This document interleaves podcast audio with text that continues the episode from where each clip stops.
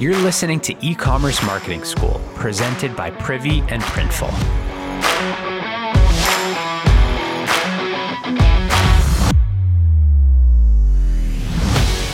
Hey everyone, happy Friday. Welcome back to another episode of e commerce marketing school.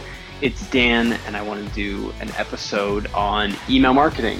I have spent a lot of my career in email marketing, and most of it focusing on the B2B side and selling to other businesses, not selling to consumers. But there's a couple principles of email marketing that are applicable no matter who you're selling to. And so that's what I want to talk about today. I want to talk about three different things that are really important to remember and think about anytime you open up your, your email editor and you're thinking about sending out an email to someone. So those three things are one, the offer. The most important thing about email is you have to have an offer, right? And it doesn't mean an offer doesn't mean a discount. An offer means you are, you know, launching a new product and you want to give them early access to it. The offer means it's a Black Friday or Monday sale and then there is a discount associated with it. The offer means, you know, you're just reminding them to re-up their subscription to your product or to, to buy an additional product, you know, after 30 days or something like that, right? Like the offer is the most important part of your email. And so you always want to be thinking about the offer and, and making sure it's a, it's a compelling offer.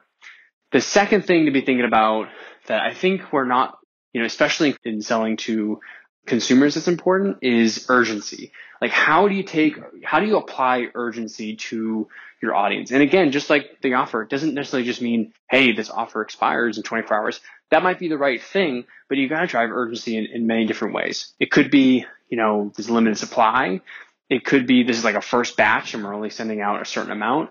It could be, you know, tied to something holiday related. So someone's going to want your product before Labor Day or before Christmas or before, you know, Father's Day or Mother's Day, right? Like there, there's urgency in that. It doesn't always have to be, hey, this expires only, this offer, excuse me, is only good for the next 24 hours and then it expires. So urgency is the second thing you should always be thinking about with your email. And the third is copy, right? The third is how are you communicating whatever it is you're emailing them about and how effective are you of communicating the value of that offer, right? And it starts with the subject line. You know, people always say the subject line is going to get them to open. And then what gets them, you know, the, the first line is what's going to get them to read the second line, and the second line gets them to read the third line, and eventually all the way to your call to action, getting them to actually, you know, take advantage of whatever you're you're emailing them about. But copy is is such an important part of the equation with email. And so the best thing there that, that I, I always recommend is, is create a swipe file, right? Like go and find, you know, other brands, bigger brands, bigger, you know, established companies that are doing lots of email, sign up for their email list, even if you're not buying from them, brands you admire, people that you hear your customers talk about these brands, go get their emails, go read all their emails and study them. The only way I've ever gotten better at email is, well, okay, there's two ways. One is practice Two is looking at other examples and stealing ideas and concepts. So make sure you're going out there and you're, you're stealing. So just to review those three things that are always important to think about with email marketing. The first being the offer. The offer is the most important part. Give your offer a lot of thought. It doesn't always have to be a discount. There are other ways to present offers.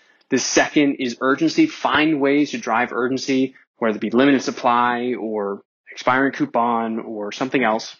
And the third is uh, copy. Make sure you're finding role model companies that are doing email, that are you know, have a big email infrastructure, probably have people on their team that just write emails for them.